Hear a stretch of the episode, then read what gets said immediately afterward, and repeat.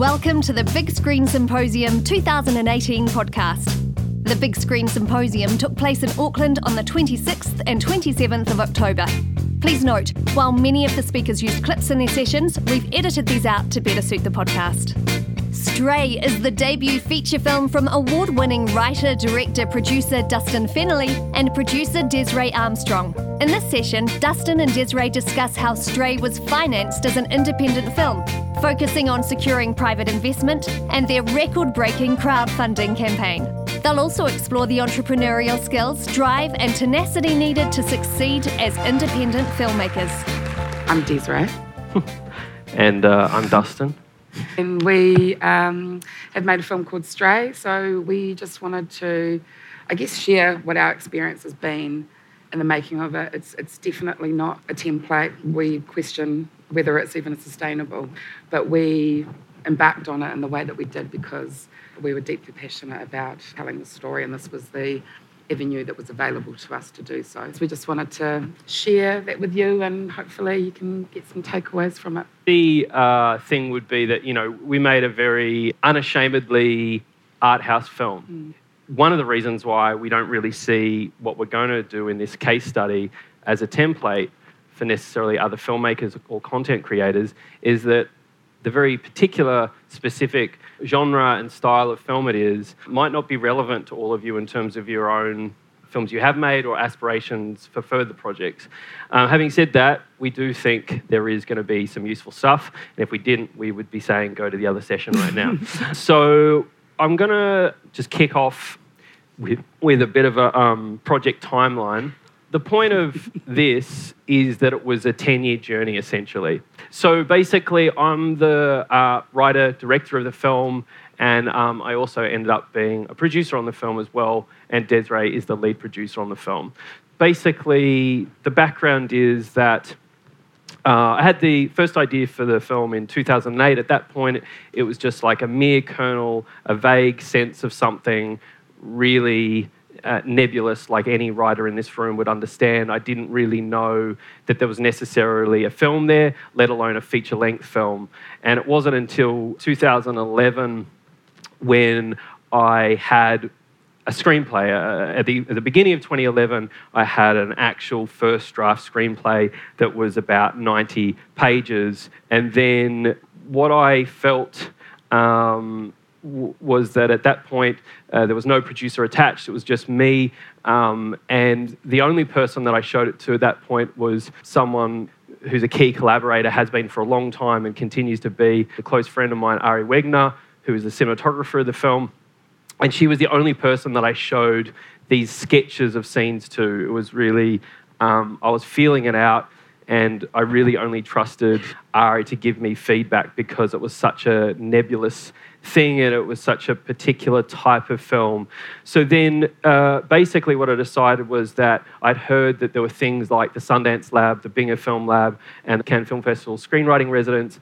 So I thought that it might be good, given that I was trying to make this unashamedly art house film that it might be appropriate to try and get into one of those things. So basically, in May 2011, uh, I was shortlisted for the Binger Film Lab, which doesn't exist anymore, but did exist in Amsterdam, was an amazing place. I got shortlisted, did the Skype, and even though I only submitted a first draft screenplay, they said on the Skype that they loved it so much that they didn't think it was appropriate for the Writers Lab, that it was too developed already. So it was kind of like being told you're overqualified for a job that you really, really want. So that was like the first rejection that um, I experienced making the film. And then basically, I then, in July of that year, shortlisted for the Cannes Film Festival residence in Paris. I got flown to Paris for 48 hours. There were nine filmmakers shortlisted for six places from around the world, and you had a 30 minute meeting to, to pitch it to these people. And at 5 p.m., they said, You're going to get a phone call. I was wandering the streets of Paris, and then I got this phone call saying, uh, Hello, Dustin. Thank you very much for coming all this way from New Zealand. We love your script, but unfortunately, uh, we're not selecting you. So then basically, I got came back. But the thing with the writers lab at the Binger is they said, I think that this might be better for the directors lab. So I applied for the directors lab at the Binger, was selected at the end of 2011, and then I did that in April, July 2012. So that being an experience at the Directors Lab was really, really pivotal to the development because essentially what they do is it's like five months, uh, eight filmmakers, uh, first features. They bring in, you know, I don't know, Molly Stensgaard, who's Lars von Trier's picture editor, but she's also uh, a screenplay consultant, an amazing script editor. Then they bring Judith Weston from LA, who wrote the book on directing actors for the screen. And so they bring in all these amazing mentors. And then at, at the end of that process, I really, really integ- I mean, they basically interrogated the hell out of the script, and they also made me realize what my voice as a filmmaker was, like what it is that's unique about the way my sensibility as a filmmaker um, that I wasn't really conscious of until I did that lab. So it was a very uh, personally and professionally, creatively, an amazing experience. It's a shame that that place doesn't exist anymore. But basically, out of that, I must have done a couple more drafts. But I also started to think about really how I wanted to direct the film. And if you've seen the film, uh, you'll know that it is what some people call a very lean screenplay. It's very minimalist, there's not much dialogue. And so I was basically coming out of that going, I know how I'm going to direct the film, what the, vi- the cinematic vision for the film is. So, uh, yes, and about the time of uh, July 11, 2011, doing the Cannes residence, I found a producer. Um, at that time, Philippa Campbell was the producer. And so, throughout this um, script development period of, you know, the Binger, and uh, we, you know, applied to NZFC and we got EDF funding. And then we went to Cinemart, uh, which is part of the International Film Festival Rotterdam's co production market. The relevant thing to say about Cinemart was that we could already feel, in a market sense, that the, the tide was turning in a way in terms of uh, art house films, in the sense that we got a lot of interest at Cinemart from, say, top tier sales agents like the Match Factory, who, who would have been, you know, my dream sales agent for this film. Um, and well, I'll get to that later, but essentially there was a lot of heat, and at that time it was going to be, uh, you know, potentially um, a $2.3 million film co-production. You know, it was a much bigger, bigger film, budget-wise. Then we got ADF funding, and then essentially around that time, um, the market and also the feedback uh, from the commission was that for this kind of film, for a debut feature, execution dependent, art house, etc., etc., that it should be more around or un- just under the $1 million mark. So then basically, Philippa and I felt that it would be better if um, I was to move on with the project with a young and hungry project, someone that was closer to my stage of career. And so essentially at the beginning, around the beginning of 2014, I met with a, a handful of producers and then um, teamed up with Desiree. Over to Desiree. Well, we were professionally dating for a couple of months. Uh, Dustin actually approached me, uh, sent me an email, told me that he had this project, sent me the script, and I mean, I mean, you can hear the way Dustin speaks, the passion, um, and you can see in the trailer. Um, and in the graphic design of this piece, yeah. but you know, before he said it was lean, in dialogue, it, it's, it's a very minimal film, but on the page, it actually read quite big, and it really spoke to me. You know, it's a story about two people who are just trying to connect, and I think we can connect with that. I mean, the writing was incredible. Anyway, we met up a few times talked a hell of a lot. And yeah, normally I work in a short film space because I think that's a really good way to, I guess, date directors before you marry them in a feature sense. And you get to know their good points and their bad points, and likewise with me. You can suss each other out. Dustin and I didn't have that. I definitely feel like in our conversations, we're on the same page. Um, like you said, we're at similar stages in our career. You know, we'd worked in a short film space and we're ready to kind of lean into features. So, yeah, I guess it was perfect project, perfect timing, but more than anything, it was Dustin's tenacity. Like, I just had this absolute belief on first meeting that he was going to do what he said he was going to do. And that's the perfect collaborator for me, you know. Um, I'll work equally as hard with someone that, that does as well, and, and that was plainly obvious. And So- and con- and conversely, no, the same. Whatever. From my from my point of view, um, the thing that really, amongst other things that really stood out about Desiree was like, even though at that point we really didn't know how we were going to make the film, and it was completely on spec, it was completely speculative. I just felt that she was in it for the long haul, no matter how hard it turned out to be.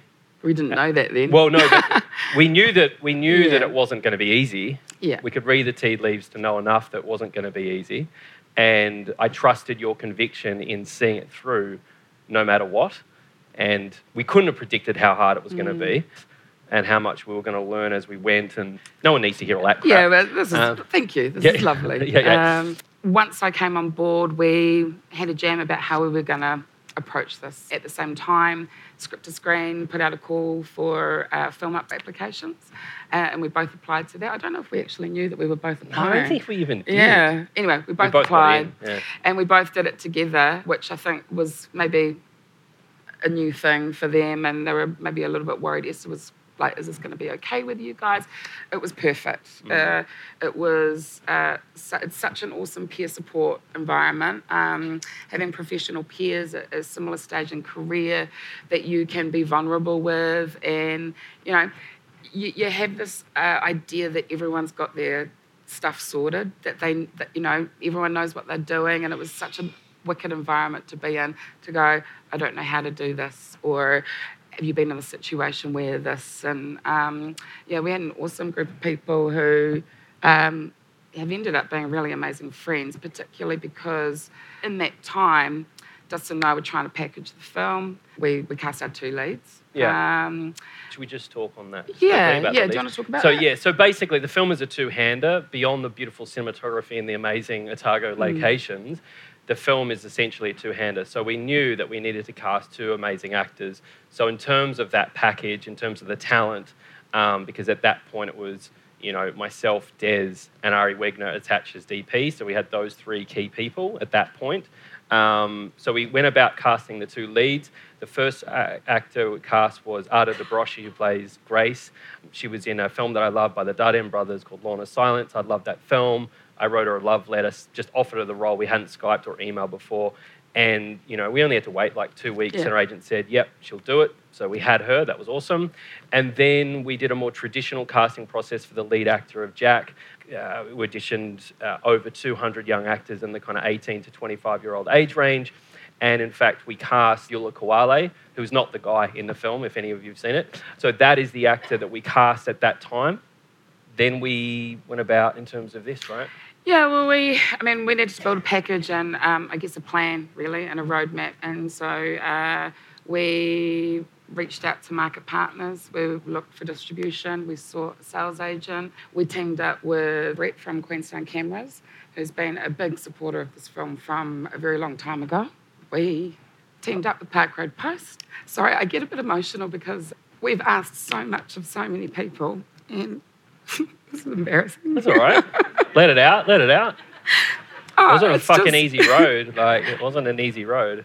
We, we, I mean, at every turn, we asked a lot of people, and so many people said no, but so many people said yes. So I apologise for being a bit emotional, but I looked at you, Brett. Brett makes me cry quite a bit.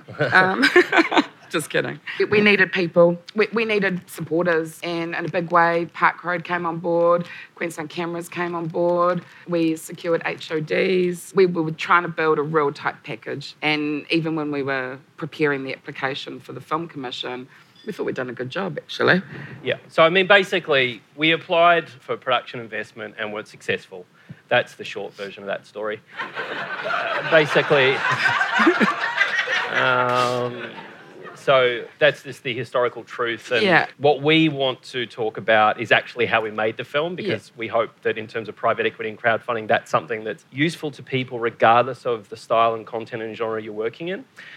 What it did do was challenge our commitment to the film, or certainly mine. Yeah. You know, at that point, it was like, oh, well, they've said no. So what are you going to do? You know, Yeah. you either make it or you don't, and that certainly cemented my commitment to you and the film. But pretty much from that kind of May, June, July, mid 2015 period, we had no idea we were very unsure, uncertain, depressed, etc., as you would be. And then what happened was I went to see uh, Bueller, the guy that was casting the film, an Auckland Theatre Company production of Silo Play, The Events, I think it was called. Anyway, in intermission, I was looking at the program, and in the back was a list of names of people that financially contribute towards and donate. Um, it was either Silo or ATC, I can't really remember, or maybe both. And that was my eureka moment where I was like, this is how we can make this fucking film happen. Because as you would have seen at the sessions on the back of all those chairs at ATC, there are names of people, right? So essentially, that was like, we want to make this really bold, rigorous art house film. Who are the people in New Zealand that might back that venture? And so we essentially tapped into the patrons of the arts community in New Zealand. So they are people that give to the Auckland Theatre Company, the ballet, the opera, the art gallery, you know, and so that was really like shit. There could be a way. Yeah. We know nothing about private equity investment and we know nothing about crowdfunding, but these are the people that might back this vision. So we prepared a document that set out to show potential investors what we were pitching to them, what was the undertaking, how we were going to make it, how we were going to finance it, what we were asking of them. It was an ask, basically. It Took a couple of months, actually. Yeah, so with the Mhm. help of our lawyer, Tim Riley, and some senior producers that gave advice on Yeah. the crafting of this document, that took a couple of months. And then also simultaneous to that, what we did is basically look, because it's in the public domain of all the people that who, unless it's anonymous, or the people that um, uh, financially contribute towards every arts organisation and performing arts organisation in New Zealand. And we found those people's contact details, about 2,000 people, and we called 2,000 people. And then essentially phoning them because they're busy people. Essentially had a pitch that was about four minutes long. And all I really wanted to do was say, Can I send you this PDF for you to read about this project? I do just want to Oh, say um, one note about this is Oh, part yeah. of the Securities Act. You, you need to be really careful about this. You know, Yeah. you can't just head up Nana down the No. road. It needs to be public that they are individuals of high net worth, that they are used to this environment. If you're if you're going out to target people who might be swayed when they don't have the capacity to invest, then you get into really tricky Yeah. territory. So that was a very clear legal advice that we sought from our lawyer. That's why the document is called an investment opportunity, not a prospectus. If this is a pathway that you are possibly might do, you definitely need good legal advice. But the people that we were ringing had proven that they were arts patrons. They had the capacity to donate or invest in an artistic project such as Stray. So I just want to say Yeah, that. totally. So they either need a proven history in film investment specifically, or they need to um, financially contribute towards arts ventures or arts projects. Is kind of the kind of the thing, and then we, we only contacted people like that. We weren't calling grandma or anything. Yeah. Oh, I should just say that, like most producers, we're not going to disclose throughout this exact numbers because they're commercially sensitive. It's still at the box office, etc. So the cash hard cost budget of this film is under half a million dollars. So essentially, have like a one pager that is like what we're all about. And this was trying to raise private equity investment. And we initially thought, we hoped that the um, the, the minimum cash hard cost budget that we'd formulated that we could raise all of it through private equity investment. We never even thought we would do a crowdfunding campaign, which I guess some people who are coming to this session may know about Stray before it screened anywhere was because through the crowdfunding campaign or boosted. But initially, we were hoping that we could just all do it through private equity. From our application from the NZFC, we had a model, and that model changed when we needed to make it independently. So we revised that model. We did a budget. There were a number of assumptions in that budget, and a lot of it was based on relationships that we had with industry, with cast and crew, with suppliers, and a lot of bloody goodwill. What we were asking for in terms of cash budget is not what a film costs. That's what made it an artistic project, I, I guess, other than the artistry, also the approach. This we weren't in commercial territory anymore. We're in we, we there's a there's a there's a director with a vision and has something to say, and people should hear that and see that. So, what we were asking was a tiny amount, really, in the scheme of things, and those budget assumptions are really important because they are they're human.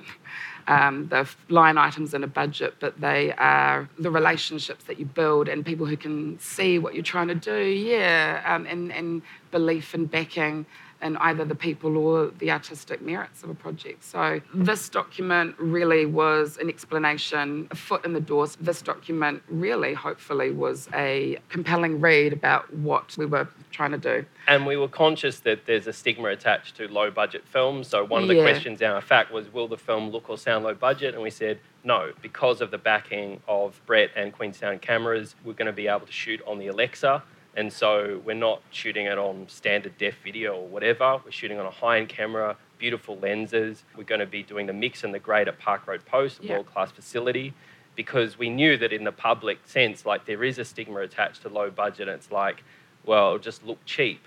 But we were also saying, of course, that you know the, the, the locations because we fought to make it not in the backyards of Auckland, but down in central and Queenstown, Central Otago, North Otago. So there's obviously instant, amazing, beautiful production values mm. because of those locations as well. Regardless of the budget, that was always our intention. And the only thing low budget about the film is the budget.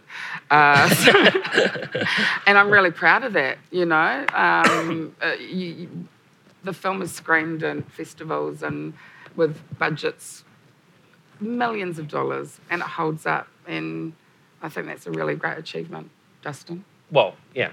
I mean, it, for the whole team who made the yeah. film. And so then we're going, you know, will the film, obviously in a document like this, will the film return on investment? You have to explain that, that as everyone knows, film investment is in, inherently risky. Mm. Essentially, we won't go into the recoupment waterfall in the figures, but we were offering all private investors first position, pro rata pari passu, meaning like proportion to how much they put in. Uh, we can say that we had uh, about about 15 individual yeah. investors, and the, the lowest investment amount was about $5,000, and I think the highest was $50,000. Then, you know, talking about is there an audience for the film? Yes, and we can speak about the release of the film now and how our conviction from the beginning that there was an audience for this film, despite it being considered niche and art house, has proved to be correct. And then you know, we're just bullet pointing like why we think you should invest in this film. A strong script, clear vision, two excellent actors, experienced team, in kind, blah blah blah. Um, what's in it for me? There's a, t- you know, is my investment tax deductible? Yes, DS1 of the Income Tax Act means that, you know, if it's complete loss, you can write off mm. some of that. Though it's saying, you know, here's Arta, here's Beulah, who was originally cast, and then I've got to skip that. um, I am going to now, uh, you know, there was a synopsis, they could read the script if they wanted to. Weirdly enough, only two of our investors ever requested the screenplay uh, to read in full.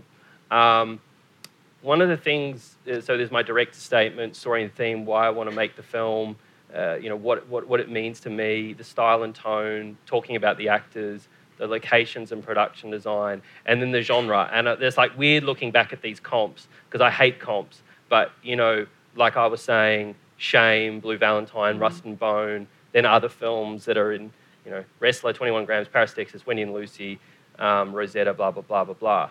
But one of the things in terms of like the feedback that we got, both in terms of private investors and then in terms of crowdfunding donors who have now seen the film at the festival or in cinemas, one of the things we keep hearing is like how they believe we really delivered on the artistic vision yeah. and technical excellence that we said we would.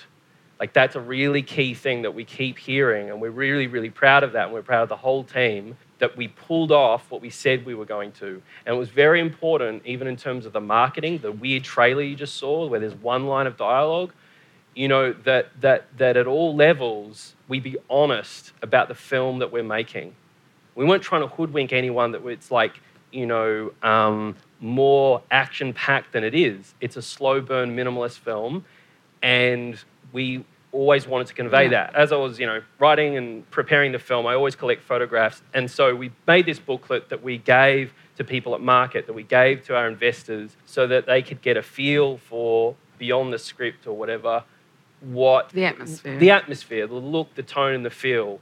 And so, given I was collecting these photos over years of script development, um, these are the photos that we're showing because you're trying to pitch and convey the artistic vision of the film beyond a screenplay. And arguably, because it's an unusual screenplay in that, that it's quite lean and there's not, you know, people don't say that much, I really felt that these kind of supplementary materials are not only integral to my development or, or process as director, but also into conveying even to key team members, you know, the cinematographer, production designer, etc., the kind of um, atmosphere and the, and the soul of the film as much as you can, pulling from other people's photography or artwork. That's essentially that. When I was at Binger Film Lab in 2012, I did a test scene of Grace's first scene in the film. This is Grace's opening scene in the film, working with a Dutch actress for the day, and it's all one take, long scene of dialogue, shot like that profile. Four years later, in Otago, this becomes the final scene of the film, which is slightly wider, but it starts with an opening frame. She walks in, makes a phone call with a different actress, and that's that. So basically, I guess what I'm trying to say is that um, from the beginning, there was a consistency of vision and there was a clarity of communication in that vision to potential investors and crowdfunding donors. we recognised that there was going to be a gap between the minimum hard cash budget we needed and what private investment we secured.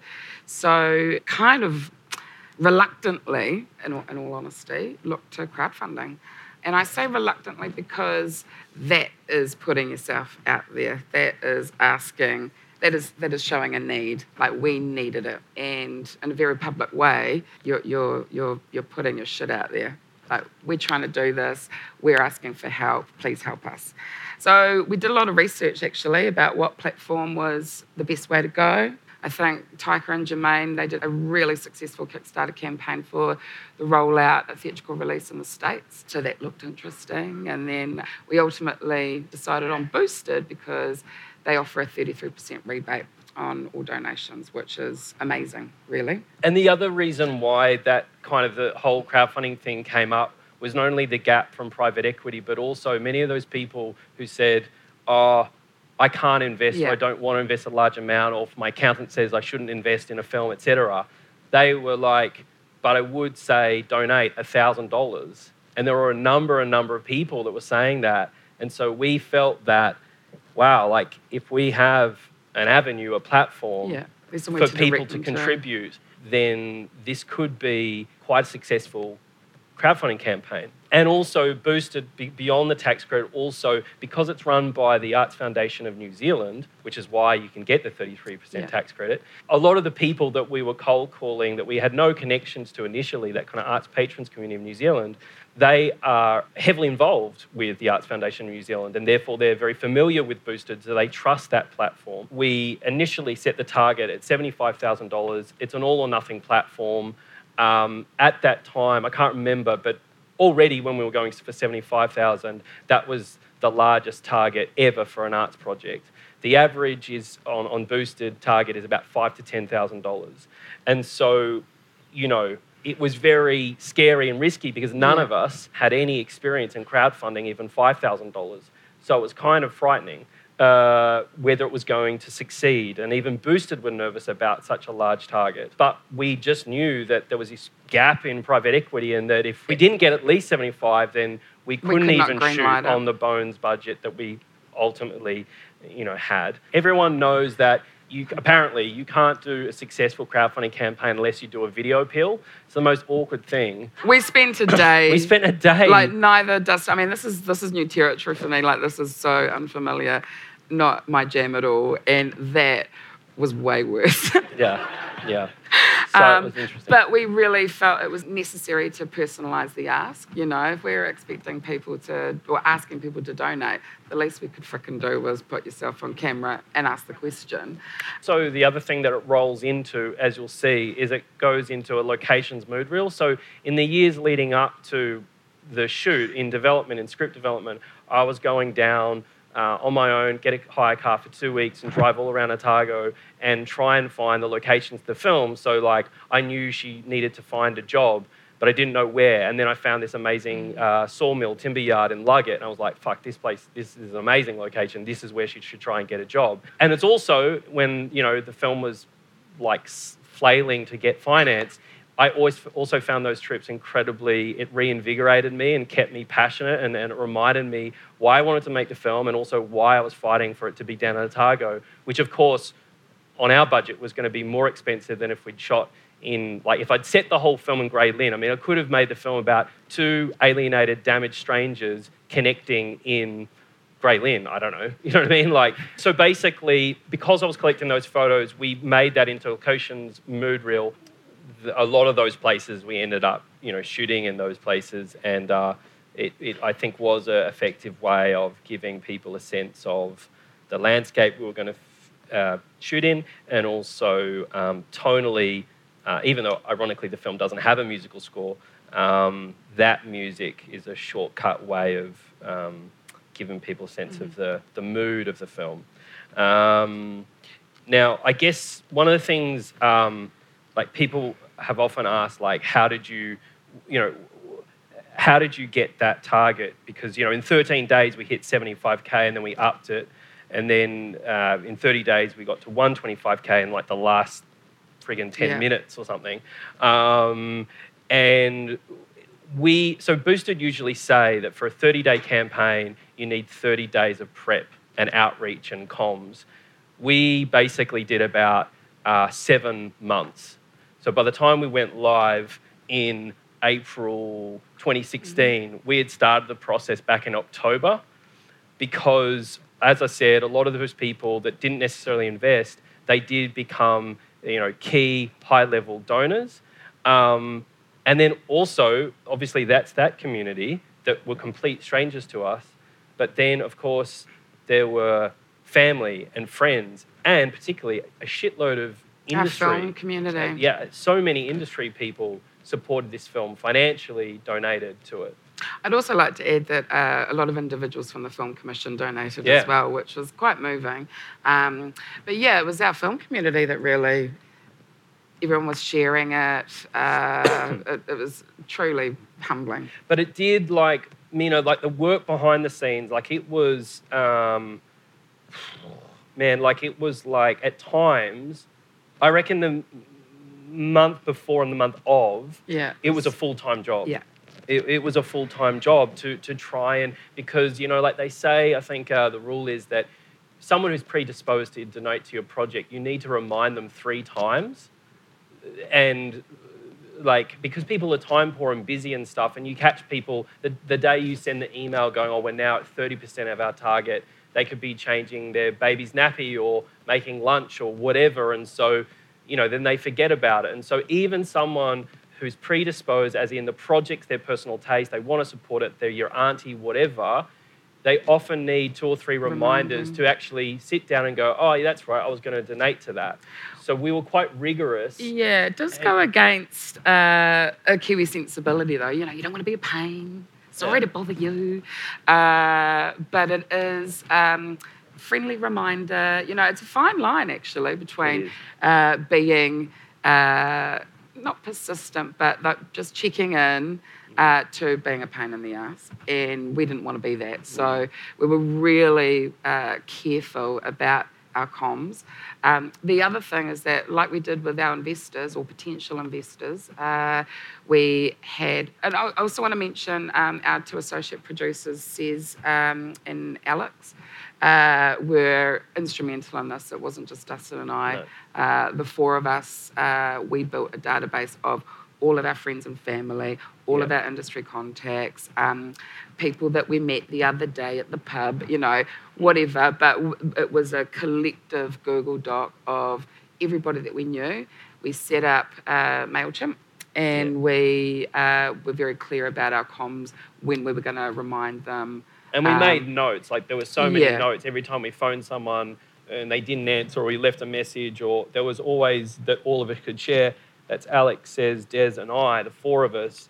We knew like, okay, that person has said no, they're not interested. Yeah, they're, don't they're send them now another red, email. Do not call them again. Do not annoy them again. Or that person's warm, but they need time to think about it or Mm. whatever. And so it was very systematic and rigorous and disciplined, and we treated it like a job.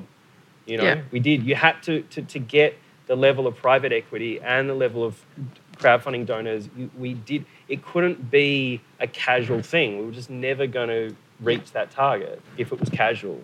Um, and that's actually been the whole approach, the entire process. It's it's definitely been a job um, in a wonderful way. One of the things I just wanted to say as well is like you've got to be um, like thick-skinned.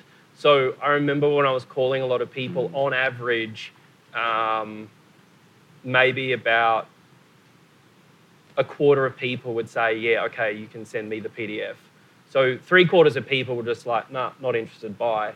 Um, and so you, it's it's kind of I think, well, in terms of the approach we did, is a numbers game. You know what I mean? It's a numbers game, and even the people that accept it to read the PDF, they may never read it, and even those that do, they may go like, "Oh, this is like, you know, I'm not interested in this. Like, I'd invest in pork pie, but I'm not going to invest in this." You know, so artistically, personal taste-wise, there's going to be a lot of people that even if they think, "Oh, that's a, quite a considerable 30-page PDF," these guys have put a lot of time into it. They just go, oh, "I wouldn't. I, I'm not interested in that kind of film." So inherently, are going to receive as much as amazing support as we received from all sorts of people. For every support, there was lots of rejection, or not rejection, but just like people that weren't interested, I guess. Yeah, I mean, throughout the whole course of this uh, process, we've got a lot of rejection actually. yeah, yeah. Um, Oh, that's the thing. you know, Oh, that brings me to the day we hit Yeah. 125k on the crowdfunding, we get a call that our lead actor Bueller's pulling out. So um, that was like I remember like the biggest anticlimax to our green light. We'd greenlit the film financially, but we lost our lead actor due to availability. So then, which is awesome for his career. I mean, that guy's flying, and uh, definitely no animosity. It just it just didn't work on out on the day. Um, because that's the thing we didn't say from the beginning is like we'd and I think it was a really good thing to do, like line in the sand or what's the thing when you stake in the ground. Stake in the ground. We said no matter what happens, we're going to shoot first of Yeah. August 2016. We just put this arbitrary. Well, it's not arbitrary. It's a winter film. It needed to be at least. Or, but but what I mean is what I mean is what I mean is like we really it was a bit mad in the sense that it was a risk. if we right? were ever going to make it, that was the Yeah. time. because it had been like the idea had been in my head by that time for like eight years. And i was like i'm going to get sick of this film if we don't Yeah. shoot. I like should just move on. Um, and so we did that and then everything in terms of the private equity and the crowd timing of the crowdfunding campaign was all all gearing up towards to be able to hopefully turn over on 1st of august. As it turned out we shot one day early on july 31st Yeah. but then what essentially we had lost our actor and then then went into massive and because I'd seen so many actors, um, I was freaking well, we were all freaking out. And so then in about three weeks, um, we cast a new actor who was, was Kieran Charnock. Um, someone had fallen through the cracks of the initial casting search, and Tina Cleary, the casting um, director down in Wellington, recommended him. He did an amazing self-tape uh, in in her studio, or you know, in their studio, and um, I was like, like it felt like our film was saved because I remember thinking like, we've we've financially, you know, got enough money, I guess, to shoot this film, but we don't have a lead actor, so uh, it was like such relief, and I really can't imagine the film. It, it seemed like the worst setback to lose, uh, you know, Bueller, but as it turned out, you know, Kieran, uh, who at our world premiere won Best Actor at Moscow, was like so incredible. Yeah. And I can't really, I don't know, it just, I guess these, sometimes these rejection setbacks, it is, you know, people say trust the process, and I never understood what that meant. Like a lot of senior people like said, oh, you're just going to trust the process. I'm like, I'm freaking out. What, like, what, what does that mean? But that's an example of how, like, I really believe the film is better because Kieran is amazing in it Yep. you know and so um, yeah, you want to talk about the next stuff? Oh, yeah. So we'd greenlit the film. We head down south. Um, now, we based ourselves in Queenstown, which, you know, th- th- there's an irony because it's considered to be quite an expensive place to go. Uh, it's quite touristy uh, in a part. Uh, so we went with our coins and our bags of not much money. Um, and I really want to say the reason why we were able to make this film at that cash budget level was because um, our cast and crew and suppliers enabled that to happen by, uh, you know, I guess, uh, just contributing what they did and their talent in any way that they could. Some people worked a day, some people worked a week, some people were on this job for 10 weeks you know, and I'm not going to give away what the crew rates were, but they were koha. You know, this was not, uh, you're going to pay your mortgage on this bad boy. This was Heavily reduced wages. heavily reduced rates. And um, uh, I can't necessarily speak to all of their motivations. Um, a lot of them were our personal relationships. A lot of them were uh, the material spoke to them. A lot of them um, had been working in the commercial space for a long, long time and wanted to do something a little bit different. Um, but whatever their motivation was, they just gave and gave and gave. And it was tough. It was freezing. You know, it, it looks like a cold film because it bloody was. Um, and uh, yeah, it was really a truly awesome experience. And to be the recipient of that uh, give uh, still continues to be amazing. And they'll be friends for a very long time, for, for lifetime friends, really. Because essentially, you know, all of these people's generosity, be they donors, uh, corporate sponsors, facilities, Yeah. and specifically the crew, I mean, they have, you know, launched our careers Yeah. as feature filmmakers. It's our first feature film as writer, director, and producer. And so, yeah, we're eternally grateful to those people because had we initially given up and had those people not been so generous or um, motivated to make something different. I mean, yeah, I guess the thing is everyone had different motivation. I don't can't speak for all the people. We so many people worked on the film. I don't. It's not one size fits all, but you know, like it just uh, it is an amazing gift. Yeah, and I think uh, one motivation that I, I didn't mention was, um, like Dustin said, uh, my first feature as producer, Dustin's first feature as writer director. It was also our uh, editor's first feature, our production designer's first feature, First AD, uh, first AD. You know, um, it was a big step up for a lot of people, and they were coupled with uber experienced technicians. Like, you know, we're talking about Joe Bollinger and Bindi Crayford level. These guys are like guns. They've been doing it for years. And to have, uh, I guess, new, hungry talent who are experienced in a different space teamed up with that kind of excellence was, uh, was awesome. I mean, Australia's a product of that, really. So, um, yeah, pre production and production was. Um, uh, quite a blur, in all honesty. yeah. I mean, Yeah. we basically hired some houses because we couldn't afford to uh, accommodate people in uh, hotels or motels or holiday inns. So we hired a couple of houses and based the production out of a house. Um, we, Dustin, as was mentioned earlier, had been uh, scouting, think, over the course of three years, Yeah, three or four. yeah, three or four years. So he knew uh, a lot of the locations that he wanted to shoot in. Um, now, we were based in Queenstown. Where we ended up shooting was, uh, well, was the hero town. Um, we started out in uh, Luggate, which is the sawmill, Alex, Cromwell, Twizel, Oti Matata, Oamaru, uh, and then uh, The key locations, Queenstown. yeah, we the- were the there crib, for yeah, three cabin. three weeks. We shot there, and even just the build of this crib was amazing. I mean, you know, Brett was getting the blooming plumbing going. KJ was up there building the roof. Like it was a real community effort. Um, I think we had a hoon Oh, quite a bit I tried. Move some stuff hopeless. over. Um, but our key location was a crib uh, that was on on a farm Anyway, production anecdotes we should so let's get to so basically we had our world premiere at moscow we all went over there a massive group as we said we were really lucky um, that kieran was given best actor award because then it ended as a result of that amongst other things um, it got invited to other film festivals it started Mm-hmm. getting on the circuit because it you know because as probably you know like you can spend thousands and thousands of dollars on films festival submission fees. And so that's been helpful in terms of raising interest in the film. Then we, um, we, so basically the whole time we did not have a distributor or a sales agent. So we basically made the film on spec, hoping that we could somehow find an audience. Um, and what happened was we got into the New Zealand Film Festival and we thought we, we was going to screen six towns, 13 screenings all up. And we thought that that was going to be our only cinema release.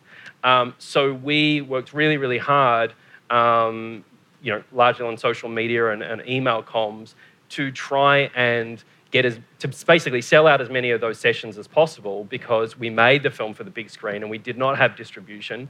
Um, you know, I mean, basically, the distributors that saw it, although they were complimentary, passed on the film. And um, basically, as a result of, well, we got really lucky because in the lead up, just before the festival, our first review was five stars from NZ Herald, then our second review was Yeah. five stars from Flicks, and then four and a half stars from Dominion Post slash Stuff. And so we were blessed by these, these, these amazing reviews. And then through working hard on social media, it meant we sold out heaps of sessions. We were the first film in Wellington out of 157 films in the NZIFF program um, to sell out. So they added a third, and that sold out in like a day. And so as a result of that, when that happened, we got a phone call from Limelight, who is our distributor now, saying we want to release this film in cinemas beyond the festival.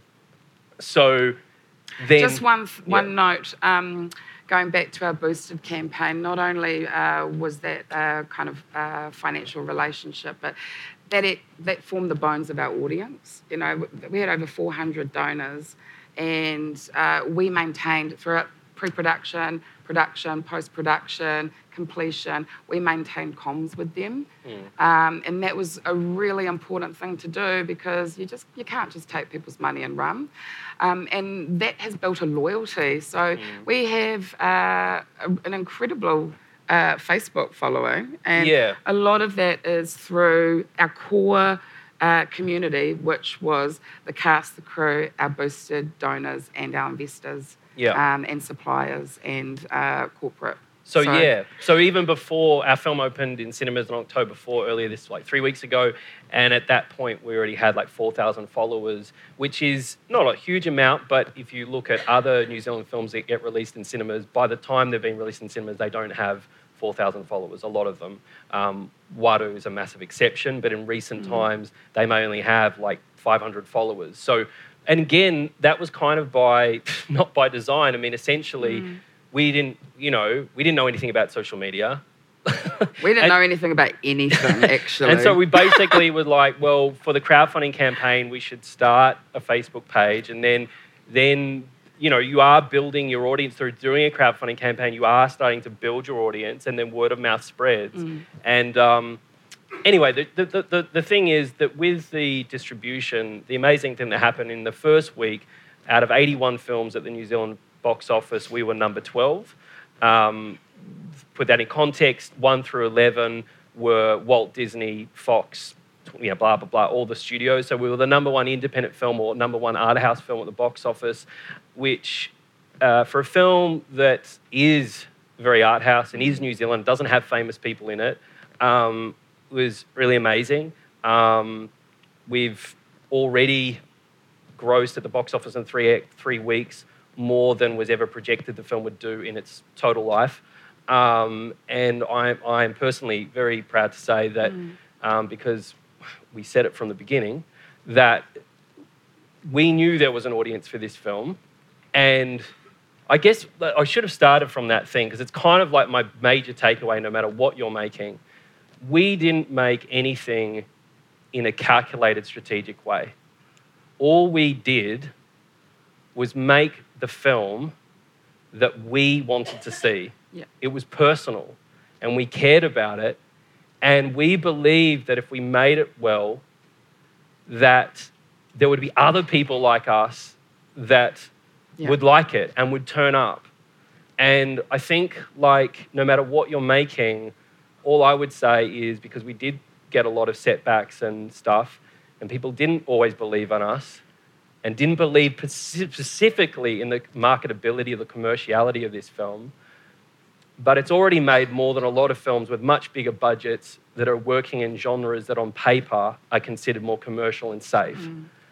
And I really, really think that that's an important thing to take away. That's the only thing really I want people to take away is that if you're deeply passionate and you fight for something and you and you follow it through, you've got to you've got to have a higher purpose.